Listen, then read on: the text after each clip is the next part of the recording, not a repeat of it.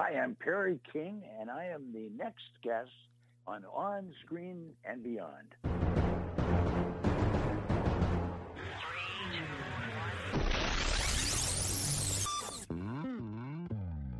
On Screen and Beyond, an inside look into the entertainment world featuring interviews with people from the movie, TV, and music industry, news on upcoming TV and DVD releases, and the rumor mill.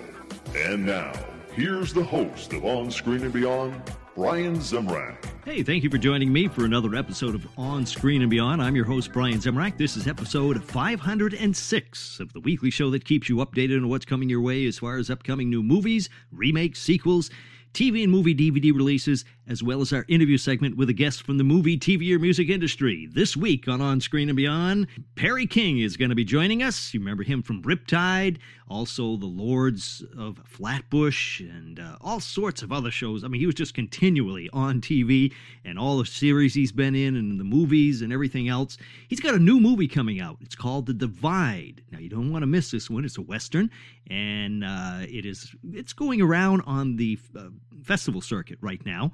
But on Saturday, August 25th, this Saturday at 6:30 at the Orinda Theater in Orinda, California, just outside of the San Francisco Bay Area, you can catch The Divide, and uh, Perry's going to be there. He's going to have a little talk after. You can get to know him, see him, meet him. That's all part of the California Independent Film Festival that is happening this weekend. So be sure to check that out. And uh, we got a lot more coming your way. So Perry King's coming up in a few minutes, and it's time for Remake Madness. Please hang up and try again. Paramount's live action remake of Dora the Explorer will have Eva Longoria cast as Dora's mom. All right. And the showrunner for The Exorcist has been brought on board to write the screenplay for the remake of Stephen King's Tommyknockers. Now, that's Exorcist, the TV show. And La La Land and The Greatest Showman show writers are writing songs for the live action Aladdin remake. So they're to have some new stuff on there. And that's it for Remake Madness. Coming up next on On Screen and Beyond, let's take a peek at what's coming your way as far as upcoming new movies. When you need mealtime inspiration, it's worth shopping Kroger, where you'll find over 30,000 mouthwatering choices that excite your inner foodie. And no matter what tasty choice you make, you'll enjoy our everyday low prices, plus extra ways to save, like digital coupons worth over $600 each week. You can also save up to $1 off per gallon at the pump with fuel points. More savings and more inspiring flavors make shopping Kroger worth it every time. Kroger, fresh for everyone. Fuel restrictions apply. Upcoming new movies Tom Sizemore and Bill Mumy. Remember him from uh, Lost in Space? Of course, he was a guest here on On Screen and Beyond, too. And uh, they're all going to be part of a film called Agents of Project Blue Book. You can catch that as it's set in the 1950s. Uh, no word yet when it's going to be released or anything like that. But Nicole Kidman will star in Destroyer on Christmas Day. It's a action crime drama. And Jake Gyllenhaal, Joaquin Phoenix, John C. Reilly, and Rutger Howard will star in The Sister Brothers. It's a western about a gold prospector being chased by the infamous assassins, the Sister Brothers. And that's it for upcoming new movies. Next on Screen and Beyond, let's take a peek at what's coming your way as far as sequels taking you down to Sequel City, right here on On Screen and Beyond.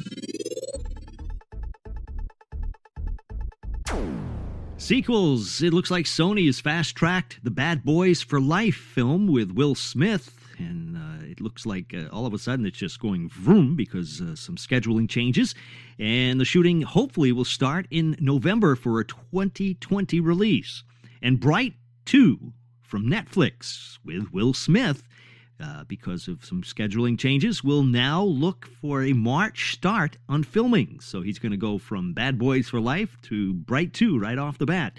Samuel L. Jackson and Cobie Smulders will reprise Nick Fury and Maria Hill, respectively, in the Spider Man Far From Home sequel.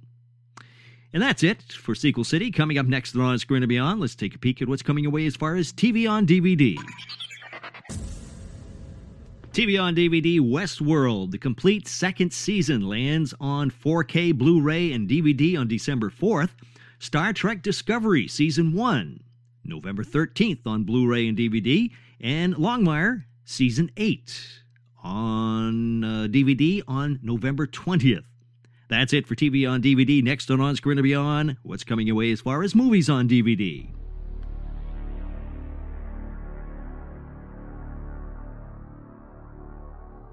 Movies on DVD October 2nd. The First Purge arrives on Blu ray and DVD. Also on October 2nd, you can get Sicario, Day of the Soldado, and The Boundaries with Christopher Plummers. That comes your way on October 16th.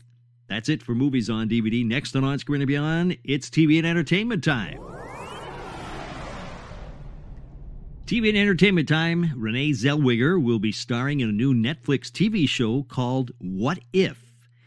It's called a social thriller, and Robert Zemeckis is listed as one of the executive producers.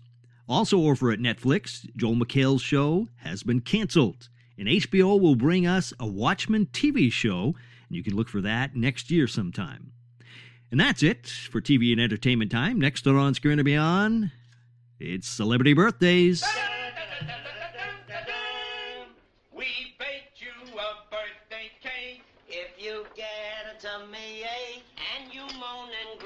Groan don't forget we told you so. Happy birthday! Happy birthday! Celebrity birthdays, August 22nd. James Corden turns 41.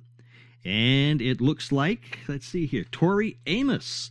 She is going to be turning 55.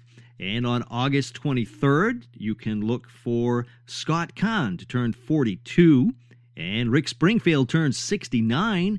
Barbara Eden, Jeannie from I Dream of Jeannie, turns 87. And Shelley Long, she's turning 69.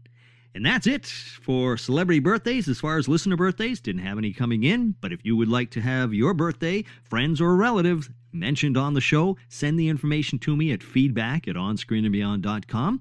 And we will be glad to get that on for you. We'll all wish you a very happy birthday. So that's it for celebrity birthdays. Next on On Screen and Beyond, we've got a great guest coming your way. Perry King. Remember him? He was on uh, Riptide and all kinds of TV shows and uh, the Lords of Flatbush, and uh, just it goes on and on. We're going to talk about a whole bunch of stuff with Perry. He's got a new movie that is out in the film festival area arena right now, and uh, it's going to be shown on Saturday, August 25th at 6:30. That's this Saturday at the Orinda Theater in Orinda, California. It's called The Divide. Perry is going to be there. He's going to talk about the film after. It's going to be a lot of fun. If you're in that area, in the San Francisco Bay Area, head out on the BART, go out to uh, the BART over to Orinda, get off the BART and walk right over to it. The theater's right there. So, anyways, uh, let's get into it. Perry King next, right here on On Screen and Beyond.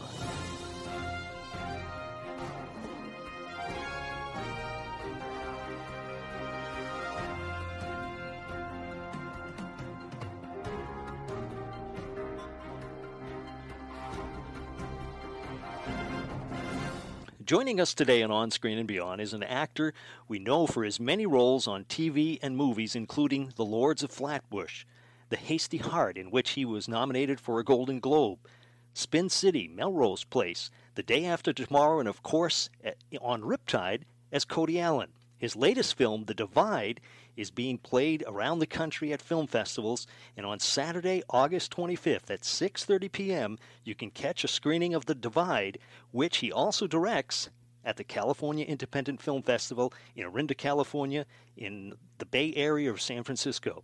It's Perry King. Perry, welcome to On Screen and Beyond. Thank you, Brian. Good to be here.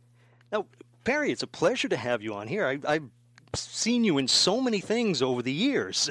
It's, it's like you, you know, you, you've been in a lot of different shows and, and movies. Yes, I have.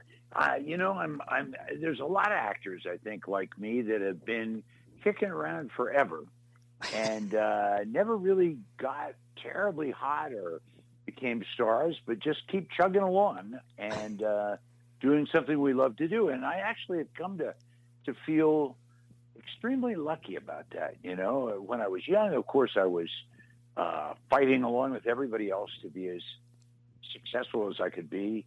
The goal was always stardom and power and choice and all those things. But honestly, the older I get, the more I think that the lucky ones are the ones like me that just chugged along in a middle ground and kept working but never paid a big price for it. You know, I've known several people now that have I've watched go from complete anonymity to fame, and what I saw really in every case, it seemed to me, was that they lost something. They didn't gain something; they lost something. Uh, first of all, they lost their goal. If your goal is to be rich and famous, and you get to be rich and famous, well, what you've really done is lost your goal. Secondly, you lose tremendous amount of freedom. I, I just breaks my heart to, to when I occasionally hang out with somebody really famous. They have it's like hanging out with John Dillinger. It's really no fun to be them, and no fun to hang out with them. You know, Hmm. I, I I've I've made my living as an actor for 50 years now, and yet I I can go anywhere I want, do anything I want. You know, I, Really? it's it's lovely. I, I really feel very lucky about it. Yeah, I, frankly. I- I'm surprised to hear you say that because I mean, you know, I mean, sir, you're very recognizable. I mean, you know, I mean, you you've been in so many films and and and uh, TV shows. I figured you were dodging people all the time. Well, not no, not at all. I mean, I just don't think that's the way people recognize people. You know, you have to, you you uh, for one thing, it's it's very short. This period of being recognizable, you have to be in something current that's really quite hot for Mm, people to true, know who you yeah. are, or having, or just be an icon like Sylvester Stallone is is an icon hmm you know, and he's just everybody. And also Sly, I know Sly from doing the Lords of Flatbush Yes. a million years ago, and and he uh, he's just so unique. Also, you can't you can't miss him, which was such a problem for him until he created Rocky for himself. hmm. Huh. Now, let's. A lot of things we, I want to talk to you about for sure, but uh, let us know about this new film, The Divide. What what's the what's the story of that one? Okay, I will. Actually, it kind of relates to Rocky in a way because I was sort of a part of that event of Rocky becoming such an incredible hit back then. And uh, the reason is when I was doing The Lords of Flatbush, I met Stallone, and he just astonished me, along with everybody else involved in that film. I mean, he was breathtaking. To this day, people have no idea how extraordinary he is, how talented, how skillful, how he's a genius. He really is. But it's very hard for people to recognize that because he has this outward persona talking like this, sounding that way, and you know, it, it. And he's very aware of that. He's very aware of how limiting in people's minds that is. So we're doing the Lords of Flatbush. He's playing this Brooklyn thug along with me, right? hmm And I should have realized that none of us were who we seemed to be because I certainly wasn't. I only got the part because I pretended to be a Brooklyn hood. Back then, I, I was unknown and I could audition in character, which is really so much more fun than when you become known as a commodity. hmm And uh, and so I went to Brooklyn. I was auditioning for this guy, uh, this tough street kid from Brooklyn in the '50s. I'm a you know Ivy League, Yale graduate uh, with this old family tree. I'm not that at all. But so I went to Brooklyn. I got a leather jacket. I learned the accent.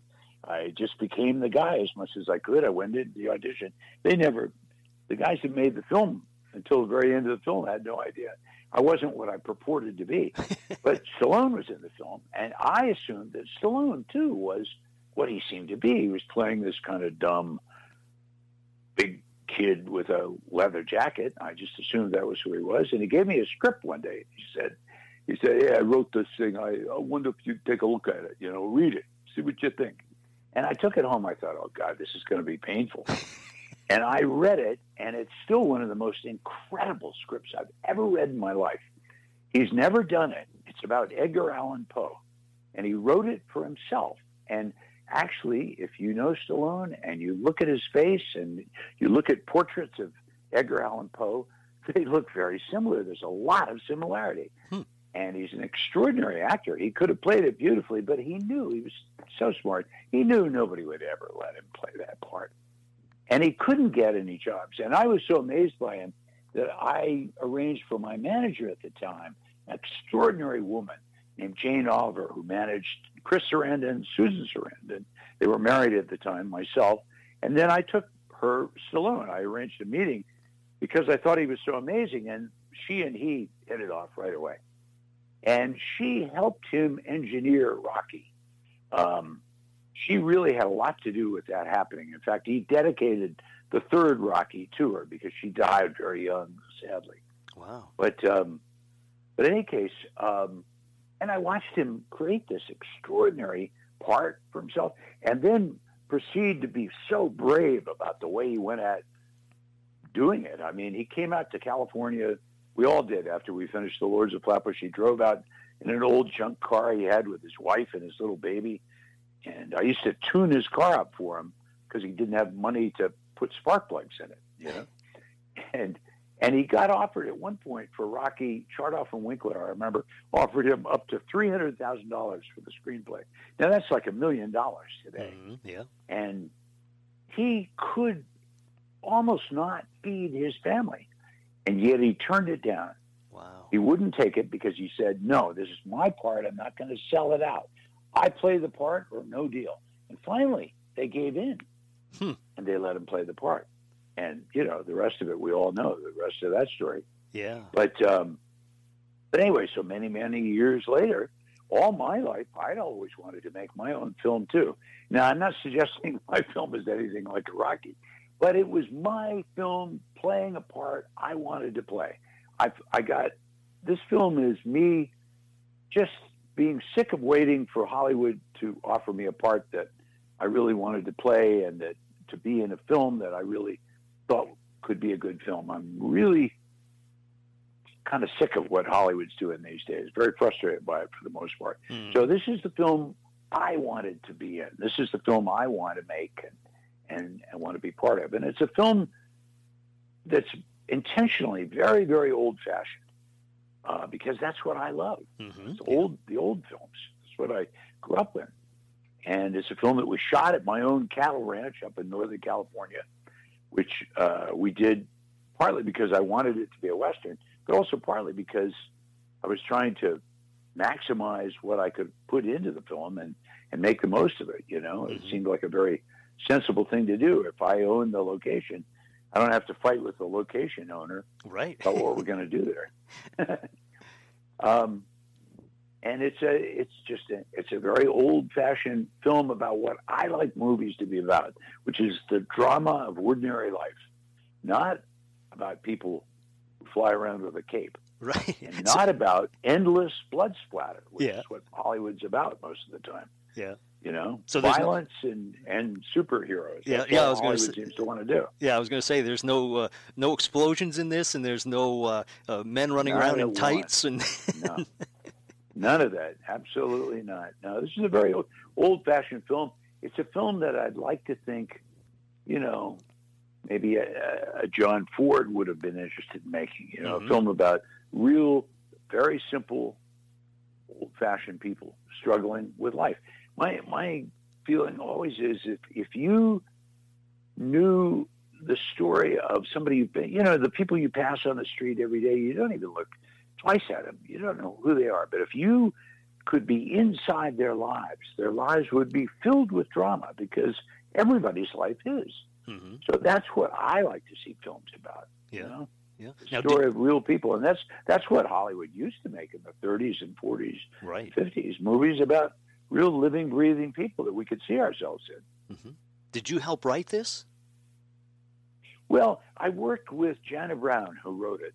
Um, we developed uh, the parameters of it initially hmm um, when we started talking about it. I said that I wanted to make a film that would be a Western, that would be period.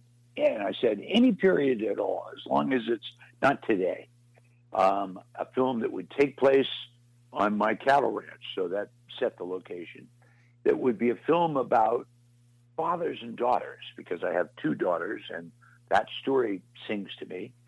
And it would be a film whose theme was redemption, because that's the the theme that sings to me the most always, and uh, and that's the theme of Rocky, by the way, hmm uh, and a lot of films. I mean, there are only a few themes really, but that's the theme that I always want to see films about: redemption.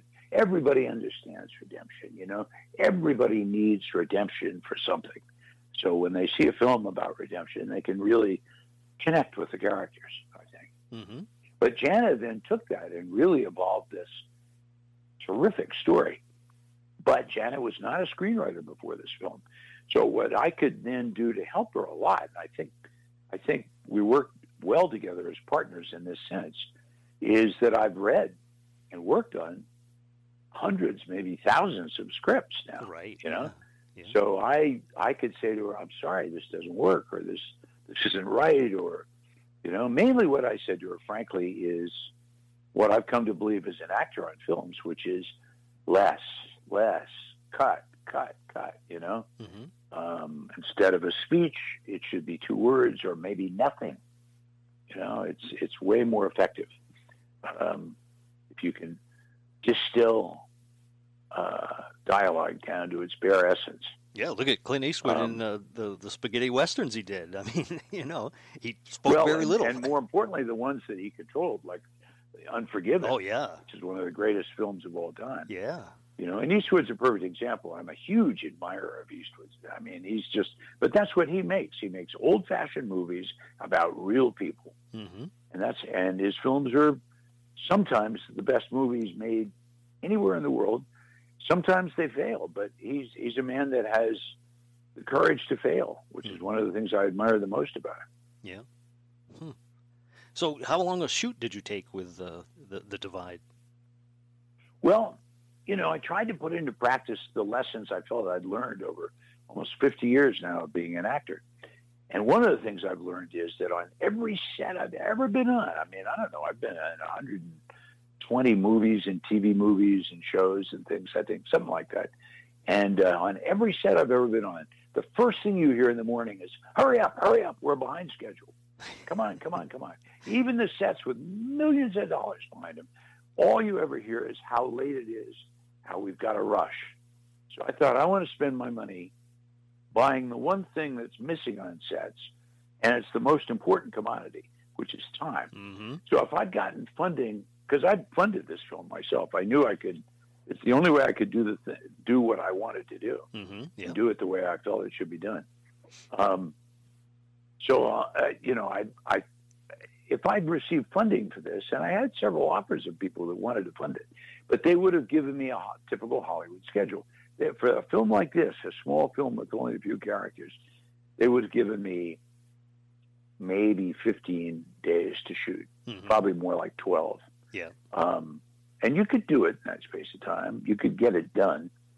But instead, I had a 30 day shooting schedule, five, six day weeks, um, which was a luxurious schedule for a, a small film like this without anything very big in it. hmm And that was the one place I spent some money. Everywhere else, we were very frugal. Yeah. But um, Yeah. So now, it, being a western, I always hear people telling us that a western is uh, harder to make because you know you, you're involving horses and things like that. But uh, you, I presume that you, since you have a cattle ranch, that uh, you knew how to ride a Mhm. horse to begin with, right? yeah, I can ride, but uh, they're right. Dealing with horses is occasionally a pain in the butt. There's one horse that's very important in this film, and and she's my horse, and I damn near fired her halfway through the movie because I got so fed up dealing with it. She's a very sweet, gentle horse that loves to be given affection, and that was very important that uh, that that she have that quality. Unfortunately, I didn't realize this until we started shooting. She's a horse that is just very nervous around a lot of people and cameras and stuff. Ah, So yeah. you know, so I almost fired her. She was a pain in the butt, but still, she came through beautifully. She she did her job and she tells the story perfectly. Yeah. So did you like the freedom of of you know not having a studio or somebody standing over you saying, "Okay, cut this" or "Don't do Oh, that"? boy. Or that must be nice. That Like, like is too small a word. it was glorious. This was the most enjoyable thing I've ever done professionally in show business in my life, by far. I mean, it was wonderful, so satisfying. It has been so incredibly satisfying every step of the way. And now that we're into festivals, I think we've been in seven before the, before this festival. Mhm, Um, we've been winning lots of awards. Who knows what will happen with this one, of course. mhm. But I mean, we've won so many awards, I can't keep them straight. It's just so fun, and and frankly, even if I set fire to the film the day we finished editing it and wrapped it and locked it, I would have been completely satisfied because I finally got to do something that I like, that I'm proud of. hmm I mean, I just, God, I, I can't, I shouldn't dwell on it because I don't mean to sound like I'm complaining about Hollywood. Hollywood's been extremely kind to me Yeah. for decades. Yeah. But I don't like what's coming out of there these Yeah. days. Yeah. I just really dislike it. And it was so nice to, to do something that, that I can be, feel happy with and proud of. Yeah. Just really satisfying. I can hear it in your voice. I mean, obviously, this is Oh, something to you, you know you really enjoy doing. Yeah, this is just the acme of 50 years of being a professional actor. Hmm. We'll be back with more of our guests right after this short break.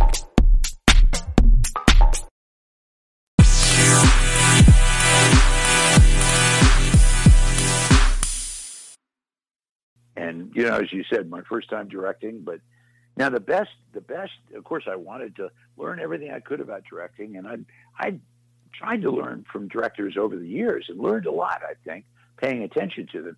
But I think the best single piece of advice I got was something I I read an interview with Clint Eastwood, and in that interview, at one point, he said, "When I'm directing, I try to be the director I want to work for when I'm an actor." Hmm And I thought, oh my God, that's perfect. I know who that is. I mean, I know exactly who the director is I want when I'm acting, you know? Yeah. Yeah. So I thought that's a wonderful goal. Be that guy. Be Mhm. that guy you want to work for, Yeah. you know? Yeah. The one that, that says, first up, when you're trying to figure out the blocking of a scene, right away, the guy who says, okay, guys, here's the set. What would you like to do? hmm Nobody ever says that. to us. Right. what would you like to do? What's your thoughts? yeah. You know, it doesn't mean you don't come to the set with a clear idea of how you want to shoot it if nobody has any ideas or if nobody has ideas that are better than yours. But, Mhm. you know, I want to be the director that knows very well that that taking other people's ideas when they're better than yours is a smart thing to do. Yeah. You know, you're not going to be the smartest guy in the room, and you're certainly not going to outsmart 10 other people hmm or five, you know? So listen, incorporate, bring it in, you know? Yeah. yeah. Hmm. So now uh, at the California Independent Film Festival on Saturday the Mhm. 25th, are you going to be at the, at the showing? Yes, I am. Yeah. Oh, yeah. Yeah. Yeah, So no, I, I love watching it. But most of my career, I avoided watching the stuff I was in because it was often so disappointing. And, uh, and it was painful. And I, I, a lot of things I was in I never have seen. But this movie I've seen zillions of times now, and I love it. I, I love now watching audiences watch it. hmm So much fun. Yeah. Yeah. Now, d- did uh, you have a lot to do with the editing? Yes, know, I was, you know, involved in the editing. Uh, we spent about a year. Janet Brown, my partner in this, and uh, and the writer, and the cinematographer Russ Rayburn, who's also been a partner to me in this, of course, um, was involved in the film oh, a couple years before we shot it. But and the three of us edited it. And Russ has been an editor, but we couldn't get there. I thought I knew what editing was before I started doing this film.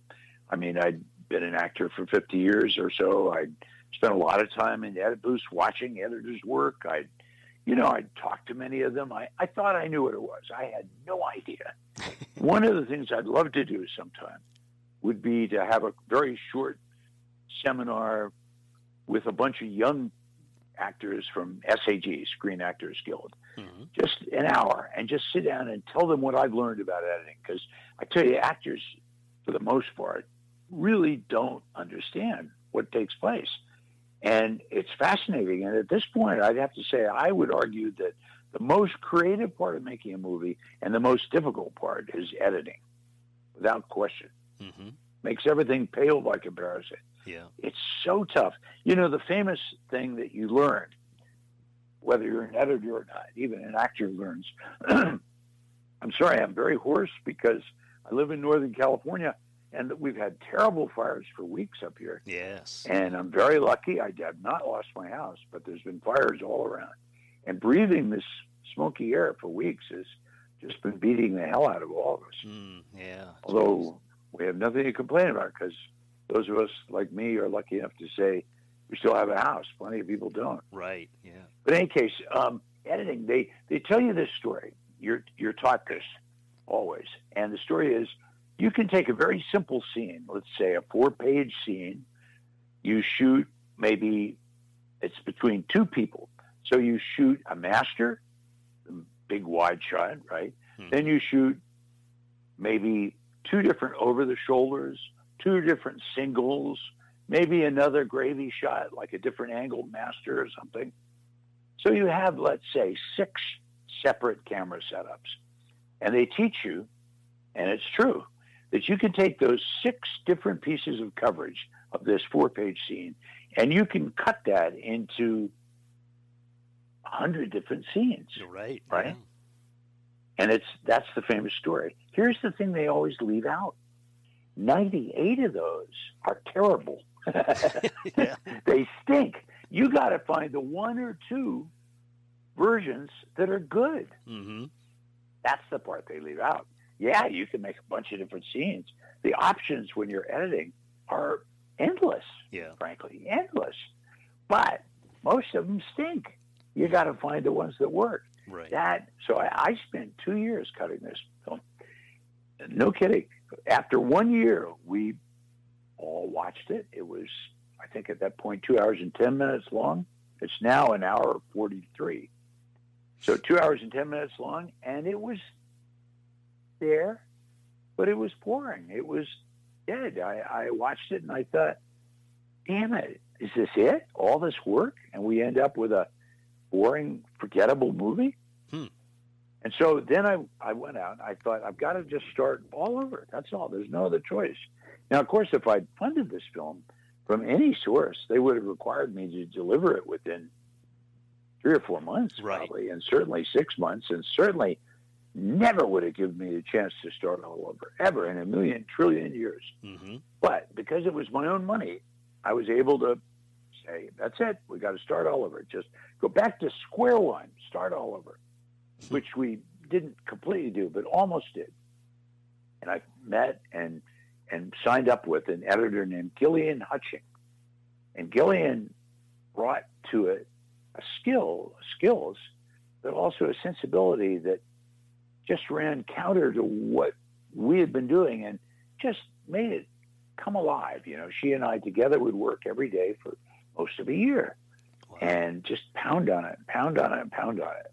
And we'd, we'd start with what we had, but we'd hone it. It's, again, a cliche of editing, but it's so true that half a second here or there is a world of difference. It's incredible Yeah. how what a difference it makes. And she's taught me things, wonderful stuff. Like one day she made a smash cut, a cut where you're looking at something and then suddenly you just cut like three or four seconds down the line. So the, the person in the shot suddenly jerks to a different position, you know, Mhm. and that's against the rules. You can't do that. You have to cut away to something and come back Yeah. and see the person in a different spot, right? Mhm. so a smash cut. And I said, You can't do that. She said, Why not? And I said, Because it's a smash cut. You can't do that. She looked at me like she was talking to a tiny little child. and she said, Perry, it's a movie. We can do anything we want. and my head just expanded. Like I, my head went, whoa, whoa. I thought, my God, she's right Yeah. so what if the rules say you can't do that? And but the trick again, the trick was she knew when to cut. Mm-hmm. She knew the very instant that you, as the audience, are getting bored with that shot and want something new to happen, and that's the moment you cut. You know, Mm-hmm. Yeah. I mean, it's it's just uh, it's just wonderful what what she did to it. So Wow. she brought the film alive in the final analysis. It's it's the story of this film has been so serendipitous every every step of the way. It just seems like you chug along and chug along, and every time we needed somebody, they would show up Yeah. every time, Huh. over and over and over again. Wow. I mean, from Jana to Russ, my cinematographer, to the cast, to Gillian, to oh, just wonderful people. Every step of the way would help me, help me so much. Hmm. And now people. Wonderful lady named Karen Landers, who's a two-time award-winning sound editor. She helped me meet and, and connect with Gillian. She helped me with editing it. She helped me with all kinds of stuff, just just to help me, just because she's a wonderful person. Mhm. and uh, she, you know, that's been my experience for 50 years now. That the really, really extraordinary people are so generous and kind, always so helpful. Yeah. You know, the the ones that I've worked with over the years are met like James Mason and Shirley MacLaine and uh, Katharine Hepburn and Claude Rains, the great Wow. actor Claude Rains. They were all so kind and generous to me because they knew how good they were. They didn't have to prove anything to anybody, Mhm. you know. Yeah. Yeah. Huh. Uh, Now, uh, so people can see this film uh, this week at the uh, Saturday, August 25th at 6:30 at the Orinda Theater in Orinda, California. And uh, if, they if- will. yeah, if you're in the Bay Area, it's very easy. You take the BART and you go right to Orinda, and then you can get off on the BART and just walk across the street, and you're at the theater. It's right there. Beautiful Really? theater. Oh yeah, cool. I didn't know that. I didn't Yeah. realize that. Yep, it's it's, it's great. very easy to get to if you you know rather than drive the car, you can take the BART if you want. Ah, and wonderful. So uh, it's a, a beautiful theater, and uh, and you'll be there, so people can get a chance to talk to you. So that'll be interesting. And I certainly will if if there's time. If I'm provided time, I'd love to talk to people afterwards about it hmm or before. Yeah. Yeah, because as you can tell, I love this thing. I'd talk about it forever. Yeah, So satisfied by it. yeah. And and Perry, I want to ask you a couple more questions about uh, your career. Um, now, Mhm. is it true? You know, you see a lot of things on the internet, and you you never know if it's true or not. But is it true that you auditioned for the role of Han Solo for Star Wars? Yes, it is. You yeah, did? Yeah. yeah. Now, of course, back then, when I don't know what year that was, Was but that uh, 70, yeah. 78 or Yeah. something, something like that? 76? Yeah, some, something like that. Certainly in the 70s. At, at that time, of course, nobody had ever heard of Star Wars. It was just a movie they were going to make. Right. So I went in and I met the director. I met in a studio, as I remember, an office in Paramount, the old Paramount Studios, and he was sitting there. And I sat down. I said, "Okay, now what, what's this movie about? What what is this movie that you're going to make?" Because I knew nothing. No one did. And um, he said, "Well, I'm making a movie for kids." And I thought, "Oh crap, let me out of here. I don't, I don't want to be in a movie for kids." you know, I was 28 or something, 26. You know, busy trying to be a movie star, and uh, and he said it's a movie for kids from six to 60 or eight to 80 or something like Yeah, that. yeah. It became a sort of a famous line of his. You know, hmm I mean, I'm sure he'd said it before he said it to me, but it was obviously a line that he'd used many times to explain his concept. Yeah. And uh, so we did this audition, and I remember when we did it, rather than now, i for anybody out there who doesn't know the process of shooting film, this may be a little confusing, but generally speaking, you'll shoot. It was me and Charlie Martin Smith. You probably know Charlie. hmm Uh, you remember him, Charlie Martin Smith? He, you'd know him if you saw him. Yep. He's been in a million things, and uh, and he and I we had, we didn't know each other before. We were playing, I guess, Han Solo and uh, Luke? and I guess he was playing reading for Luke. I'm not sure. hmm Luke Skywalker, I Yep. guess. So um, anyway, we're doing this scene, and rather than move the camera, George Lucas switched us in the shot, and and it was it was a move that made it much simpler for him to keep shooting, but made it very confusing to an actor. Uh, because all of a sudden you were in a different spot, so everything changed, you know. Uh-huh. And I just remember arrogantly thinking, man, this guy's going to be tough to work with. So stupid. you know, I mean, God, I'm not too smart yet in my life, but God, when I look back at who I was then, I think, well, at least I've made some progress, I think. but uh, anyway, just a few years ago, they were doing some special edition of, of Star Wars, and they sent me this uh, a clip of this audition because they wanted to put it in with a bunch of you know well-known actors that auditioned that failed to get the part. hmm And I watched this. I mean, I was happy to have them use it, but I watched it and I thought, oh my God, no wonder I didn't get the part. I'd never seen it. You know, you don't get to see that stuff. I was terrible. Jeez, that was awful. No wonder I couldn't. I you wouldn't have cast me in a chewing gum commercial. I mean, it was just pathetic. but then years later, somehow, I'm not sure really how, uh, they were doing the radio shows for National Public Radio Mhm. stars. And Harrison Ford didn't want to be in it or couldn't be in it or I don't know what happened, but they needed somebody to play Han Solo. And they gave me those parts. And God, that was so much fun. That's the most fun acting I think I've ever had Hmm. up until maybe doing The Divide. The Divide, the most enjoyable experience, really, because it was just pure fun, you know? There were really no technical, there are no technical requirements to radio acting Mhm. other than learning how to turn the pages silently. Right. That's Yeah. the only thing you have to do technically, and the rest of it's just the sheer joy of acting, sheer Mhm. fun of it. Yeah. You know, and we did all three of the first movies.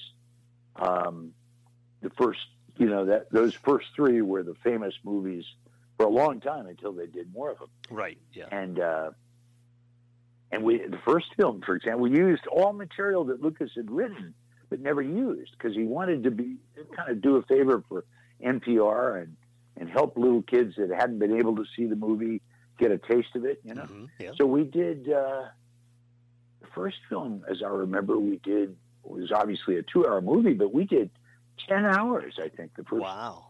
first, and it's all his material. Wonderful scenes. Like I remember doing a scene with Mark Hamill and John Mad- Madden, who directed it. Mhm. Um, we were doing a scene of uh, Han Solo and Luke Skywalker, and they were trapped on some ice planet, and they were in an ice cave. And so on this set to record it, we built ourselves a cave out of whatever was around. Just made a cave so it would sound like we were in a cave and Mhm. recorded it in this. Oh God, it was just so much fun. I can't tell you. It's just one of the coolest things I've ever had a chance to do. Yeah. So I finally, I did get to play the part Yes. of Han Solo. finally, it turned out. Wow. Yeah. Now, uh, like I made, I said in the introduction, you you know, we've seen you in so many different shows and everything, but one of the ones that sticks out in my mind a lot is Cody Allen in Riptide. Uh, Mm, yeah, Was, that was a fun show. yeah, I was going to say, how, how did you come about getting that part? Well, uh, you know, it was casting, and I and I very much at that point wanted to do a series because I wanted to. I was convinced that if I could spend so much time in front of a camera, I'd finally relax. You know, it's to go back to that audition for Han Mhm. Solo. I mean, up until maybe the time that I did that series, Riptide, uh, when the camera would roll, I'd get this twinge of tension in me. hmm And I thought if I could be in front of a camera so much that I would hardly notice the difference between when the camera rolled and when it didn't, I could be better for it. And I thought the answer to that is to do a series. And I really wanted to do that show. And I had actually contracted to do a series before that called Empire. And we shot the pilot. And my agent called me after we shot the pilot. And I'm, I'm telling you this story so that anybody out there who's listening who's ever been fired, do not despair. This is a good example. This is what I've learned about being fired. I did this pilot. My agent called and said, Good news. They bought the pilot. And I said, Wonderful. And he said, Bad news. They're, they want to get rid of you. Oh, jeez. they fired me off this pilot. And it was devastating because I thought, you know, I was horrified. I thought, it's all my fault and I'm no good and all the stuff you think when that Mhm, happens. yeah. Well, only because I was fired off that pilot did I get the chance to audition for Riptide. The show that I'd been fired off, they went through about four or five different people in that part. They finally came back to me and said, we made a terrible mistake. We should have stayed with you. Will you please come back? And I had the incredible pleasure of saying, take that job and, you know. and, but my point is, being, I've been fired twice off shows in my Mhm. career. And both times it led to the best stuff that has ever happened to me. yeah.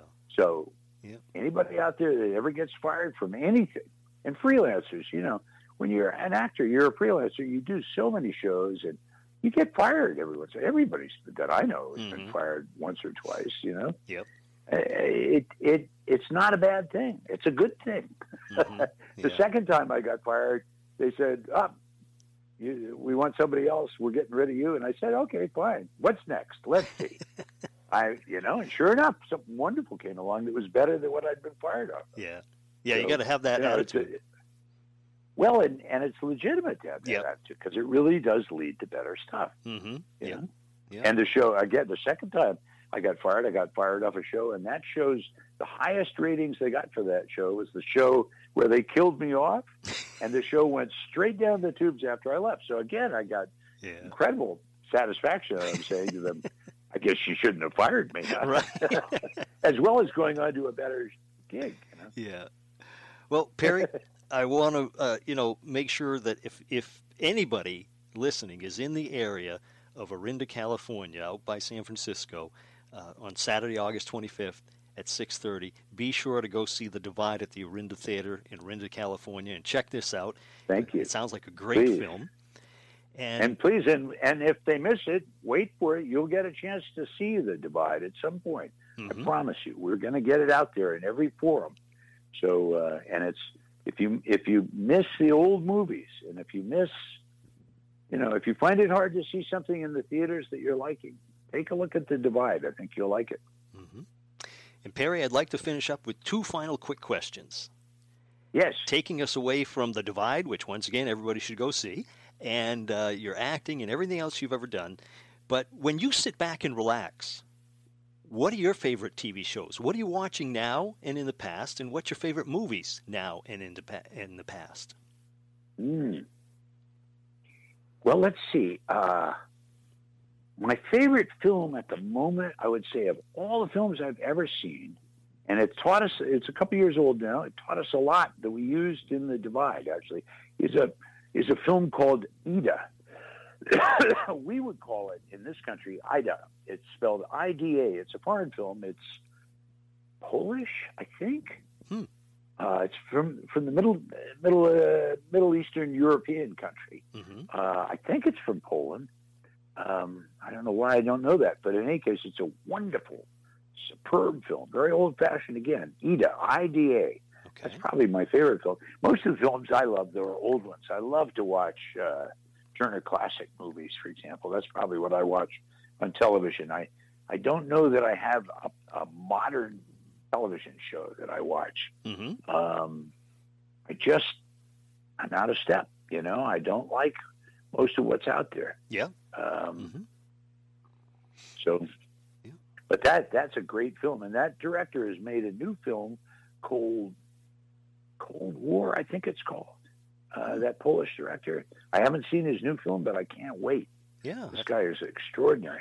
Have to check those out. Yeah. Yeah. Well, Perry, uh, once again, I want to thank you so much for taking the Ah, time, thank you. It's been a great pleasure. and I wish you so much luck with the, the divide. I, I can't wait to see it. Thank you. Thank you. I can't wait till you do see it. Please let me know when you do what you think of it.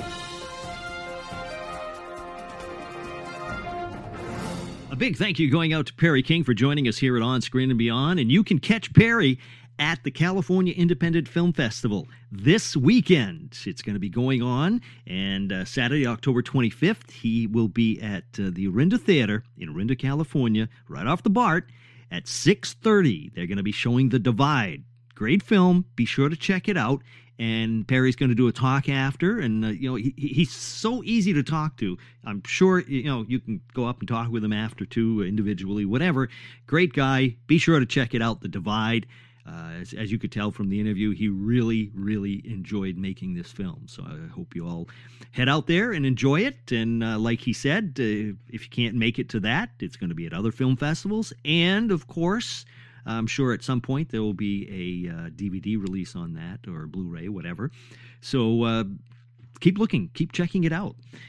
And uh, that's it. And like I told you last week, things were going to be coming fast and furious. And we've got another interview coming up uh, very shortly. So get ready for that. It's going to be popping up here. And uh, don't forget, if you're in the California area, check out the California Independent Film Festival up in Orinda, California, outside of San Francisco, right on the BART system. It's a great place to go. Uh, usually I get there, but I haven't uh, been able to get there this year, and uh, I was hoping to, but I couldn't. But uh, Perry's going to be there, and you can check him out. A whole lot of other guests going to be there too. In fact, uh, Mindy Sterling, who was a guest here at On Screen and Beyond, is going to be there, and Doug Jones, uh, he's going to be there, and a whole bunch of other people. So be sure to check it out. It's a good time always, and it's always one of the best uh, fun festivals that uh, I've I've gone to. So uh, be sure to check that out. Well, that's it. Like I said, we have another episode coming up shortly. So until next time, when we once again take you on screen and beyond, I'm Brian Zemrak. Take care.